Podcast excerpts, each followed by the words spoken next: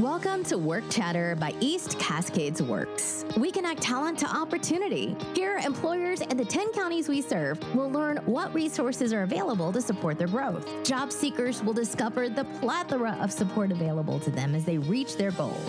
So, let's get to work because now is all we have.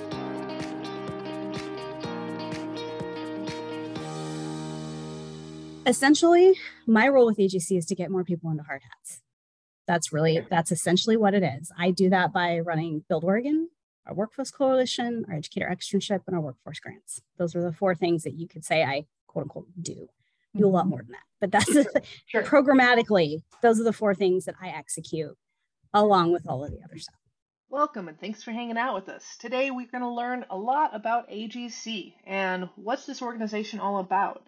Asha, the floor is yours. AGC is the Commercial Building Contractors Association. And essentially, we are a member, we are a trade industry organization here by driven by, very much driven by, and for our members. And that's from public advocacy to communications to safety um, to workforce to pretty much everything. Anything that they want us to do, that's what we do. And that's they give us the leave to do so, but they're really great. So it's it's member oriented, member driven. So um, I came on board last year, but actually have been part of the coalition for two years. And the reason I came on board was because I had heard at this 2020 meeting about uh, Watts Heating and Cooling, who wanted to do this idea of going to their supplier and helping them not prioritize, because you can't do that, but to say, we have youth or adults that are interested in construction here's the idea if I do some initial vetting and send them to you, will you take a serious look at these candidates and either consider putting them to work in your warehouse while they wait for an apprentice program or wait for the next next shot? And the thought being it would go one of two ways. They would wait and work while they're in an apprentice program at a living wage, um, family wage, and then they could either continue their their career with Airefco, which happened to be the supplier, or they could get out, still working a living wage, go to a and start being an apprentice and get rolled in apprenticeship, but you're not losing them. They're learning about the industry, they're learning SKUs, the language, um, you know, all of the things that, that will help you when you're like, oh yeah, I've seen that before uh, when you get into school. And he rolls out this idea. And then, like you said earlier, COVID hit. so uh, when I got here, that's one of the things we're working on. We want to make a priority for this year is to get that up and running again because he had other interested employers. I know Peterson Cat and some of the others were like, uh, yeah, we have suppliers, we could do that. Um, we have a workforce grant program and that is open right now actually and applications i believe are due on april 1st and it goes anywhere from like a thousand to ten thousand dollars. And so we do a lot of school districts like we'll help them buy curriculum we've helped them buy equipment. Um, we've invested in girls build. I would assume we do that pretty much every year um, just because we believe in katie and what she does um, I try to prioritize programs all over the state. There are great work going on, and we do fund some, but I do look for opportunities to make sure I'm funding rural areas, especially when they're like, oh, we're collaborating with this. And it's like, great, then, you know, or they're starting a JATC or a pre apprenticeship program. And so we've funded everything from camps to curriculum to pretty much everything. There's a video series that St. Helens High School is going to do. Um, they happen to have a phenomenal instruction teacher there is super innovative has his kids out doing everything from like helping like build houses to like actually like helping people like elderly folks because st helens kind of skews elderly. Uh-huh. um, and so helping vulnerable populations like repair their homes or be safer in it stuff like that. So he does all kinds of stuff up there. So then we have our educator externship program which um, is literally just what it sounds like. We take our educators that are willing to do so and we take them to um, the construction industry for a week. And so we take partners that my usually my members and we pay them a thousand dollar stipend and we give them you know ppe and we basically treat them to what the industry really is back office asphalt paving heavy highway and civil general contracting um, specialty contracting you know pretty much everything that's within the industry and then they usually see apprenticeship safety a two-year program and a four-year program mm-hmm. um, all within that like five to seven days and so the unique thing is is your region the ESD there, they are one of the best I've seen when it comes to interacting with the STEM Hub because the STEM Hub is based at the C- at, at the ESD. Mm-hmm. And they've done, they did a cool kind of offshoot into cybersecurity. They did mm-hmm. some manufacturing, they did construction. Um, so they kind of do theirs a little bit differently, where it was only four days and they got kind of everybody involved. That was the teachers. I think they had probably eight teachers. Um, but that was our program founded out of a coalition meeting about six, seven years ago. And so the, the cool thing about that, there are a few people that disagree. I am of the opinion that take it and run with it. So for instance, the Port of Morrow started with us, started under us and our members. The Port of Morrow, because Kaylee is an absolute rock star and amazing, took the program and found a way to fund it themselves and basically told me I won't be participating in quote unquote your program this year and having you plan it because she does 90% of it anyways. Then they found a way to fund it. And to me, that's an absolute and utter success story where she loved it, ran it, executed it, and then found a way to make it their own. Because in my world, if you're doing the educator externship program right, you're incorporating all of your even secondary industries. It could be timber, it could be manufacturing, it could be freaking fishing. I don't know. But I want you to talk to people in your community that are doing those things so that more people in the community are going to want to do those things. And you're starting to break down those barriers of like, well, they're just standing around on a construction site. No, they're actually doing some surveying, or no, they're actually looking at architectural plans, or, you know, all of those things. Scalable. Yeah. Yeah. And then we also have, and I, I'm not, I don't run these, but I work with a lot of heads of them. We have area councils, and our area councils usually meet, it's our members and then we kind of throw a breakfast lunch party happy hour whatever and then we invite other members of the community in whether it's workforce or community-based organization just to connect them. Sometimes it's educators sometimes it's our members meeting and saying i'm not familiar enough sometimes with what's in my local community but other people are. So sometimes it's members meeting and just sharing resources sometimes it's workforce sometimes one year it was an educator breakfast which happened of course right before i got here last year. Yeah. north coast and i was like okay they're like follow up on this. I'm like i don't know what i'm following up on I, I don't. I'm sorry. Like, so that's taken a little bit to resurrect, but that's something that AGC does really well. Um, is that area council thing? It keeps us connected, and we have different staff liaisons for those. So, and then workforce under me, you know, educator externship, workforce grants, but a lot of things like tracking. Um, our public affairs team does this, but I'll assist in reading bills and annotating them if it has to do with workforce. Um, we're looking at trying to align the community colleges a little bit better around like, okay, here's construction, here's apprenticeship, here's training, like doing some community college alignment. I'm looking at my to-do list right now. And I'm like, well, what else? oh, and I run the uh, the AGC Workforce Coalition. So that's a statewide coalition anybody can be a part of. And it's really to come and share resources. And when the next, actually on Thursday, I'm going to meet with my coalition chairs. So we want to start getting that a little bit more action oriented, not just information sharing. So we're meeting on Thursday to do that. But we also help NAMAC, um, National Association of Minority Contractors, Oregon. We have a close partnership with them. We shared our kind of AGC university with them. Now they do a NAMAC university, getting their contractors up and running and things that maybe they're not as good at. So like I'm great at being a contractor. I'm not great at running QuickBooks. Well, here's an asset right. and here's some folks on how to do that. Here's a little bit about social media and why having a web presence does count. Hey, exactly. I'm curious what um what is AGC's take on what a livable wage is? You know, you mentioned the livable wages. I'm curious. I'm not going to take a stance on that, and here's why: eighty okay. percent, sorry, seventy-five percent of our contractors are open shop.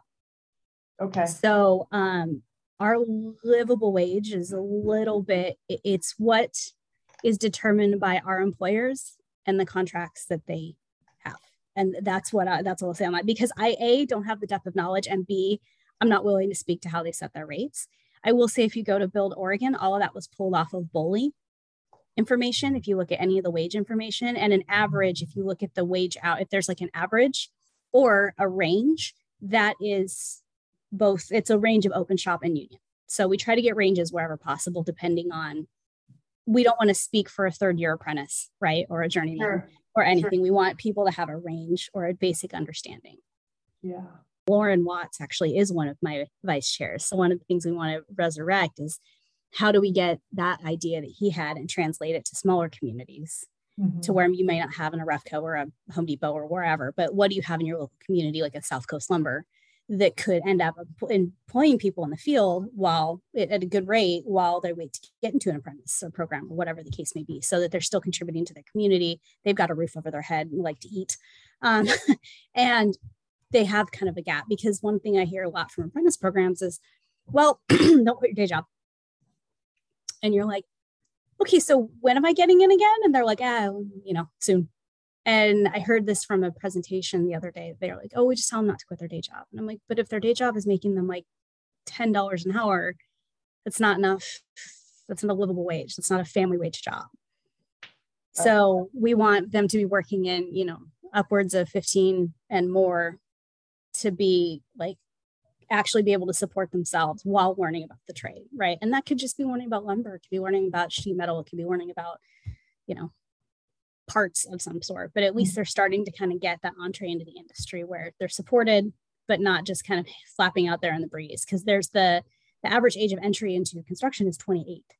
Mm-hmm. So everybody's question is, well, what the hell were they doing the last 10 years? And I'm like, well, after hearing that presentation the other now, I know what they were doing for the last 10 years, just trying to figure out when when they're getting into a program. Yeah. And, and that's frustrating, you know, and it's not a fa- I wouldn't say it's a failure on anybody's part, just a, an opportunity to maybe reassess mm-hmm. how we're looking at these programs and what we can do in the interim. So like, well, we need people. And I'm like, well, you just told them to not quit their day job. Like, I don't, you don't get to have it both ways. Right, right. Would you say that there's one product or win that you guys have had in the last year that you're really proud of? Our safety protocols in 20, I'm going to say 2020, um, because of what happened right after that. Our safety protocols were developed what felt like overnight. They were given to all of our members and anyone that wanted them. It's not a matter of like, oh, you're not a member. It was here's your COVID protocols. Here's how you can stay safe on the job site. Here's how you can keep everybody else safe on the job site. Here's how you cannot get shut down by being safe on the job site. Um, and all of that the other pieces that come along with that. And we got that out, and I want to say under two weeks um, for free to anybody that would want it. Unfortunately, the man that did that passed away last year. Um, oh. So we had a loss, yeah, in 2020, right after I came on board. That was weird. Uh, it was it, I came on board, and there's like a bunch of staff changes because people mm-hmm. retired, and of course Dennis passed away. So that's a mm-hmm. huge win for us to be able to to activate like that. And I'll say that that's what AGC does. We activate, we do things at a high level and we do them really well. So if there's a commercial construction, if there's a piece to commercial construction in Oregon, you can guarantee we're going to be at the table. What would you say are the biggest opportunities for collaboration with your community partners? Oh, you know, anything. The workforce grant program is a great example, um, but we're willing to be, as just in another meeting that said, we'll pretty much say yes whenever we can. And I mean that as in if we can connect you to more resources, if we can not necessarily help fund it, but if we can be that facilitator and that connector, I want to be that. I want you to, if there's other programming that you want to know about in the state, I want you to hear about it through the coalition. And I want to make sure that you get the follow up information that you need. That's it. Our area councils will do that just as well for AGC as, as very much as workforce. Um, and that's what we look, look at ourselves as, as big communicators, facilitators, and conveners. We want the right people at the table and we're willing to, to do that in pretty much any way we can innovate. So if that's getting people together for breakfast, getting folks out for a tour of a job site, um, or providing them free COVID protocol information for a job site, we're, we're there to do that too. And your region is the whole state?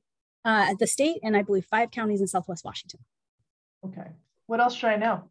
That's pre- I'm going to say that's pretty much it right for right now, without stepping on everybody else's toes. Like I could talk about public advocacy wins, but much like we were mm-hmm. discussing earlier, what some of the stuff is pretty in the weeds.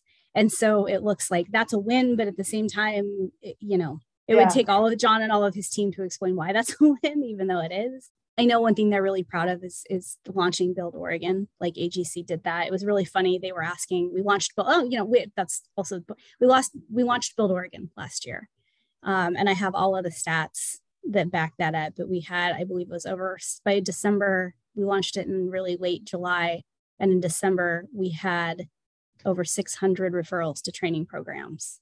Wow. Now, those are referrals to training programs. I can't control what they did beyond that. And we're looking right. to find a way if we can track it, but eh, like a lead generation system. But that was a big deal. That's also, you know, the, t- the big numbers or the TikTok collaboration we did yeah. in January. And those were just wild. I mean, there's a whole page to it dedicated in our January report. It was like, here's Jacob, and here's all the numbers he generated for us. Um, yeah. So that was huge as well.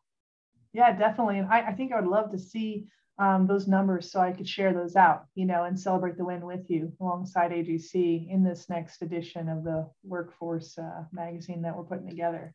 That would be awesome. And to give other people, uh, you know, ideas and inspiration, right, of something that's worked inside the industry. Um, Should be yeah, no, in a minute. All right, awesome, awesome. One one thing I can tell you that I'm I got literally at three o'clock yesterday that I'll be working on is um that I don't know if it'll just be our members, but we April 1st, everybody's required to do some anti bullying, anti harassment training on the mm-hmm. sites. I'm sure you're aware of that. Mm-hmm. Um, I think it's going to come as a shock, not because our members haven't been tracking it, but because they just weren't necessarily aware, right? Or, or they already have some form form of training. excuse me, um, some form of training already, right? That they go through just as new employees, but this mm-hmm. is a requirement. So I'm actually going to be working on that with my comms person, Carla, on distributing that to our members at how to do it, how to do it well. Here's the state resources.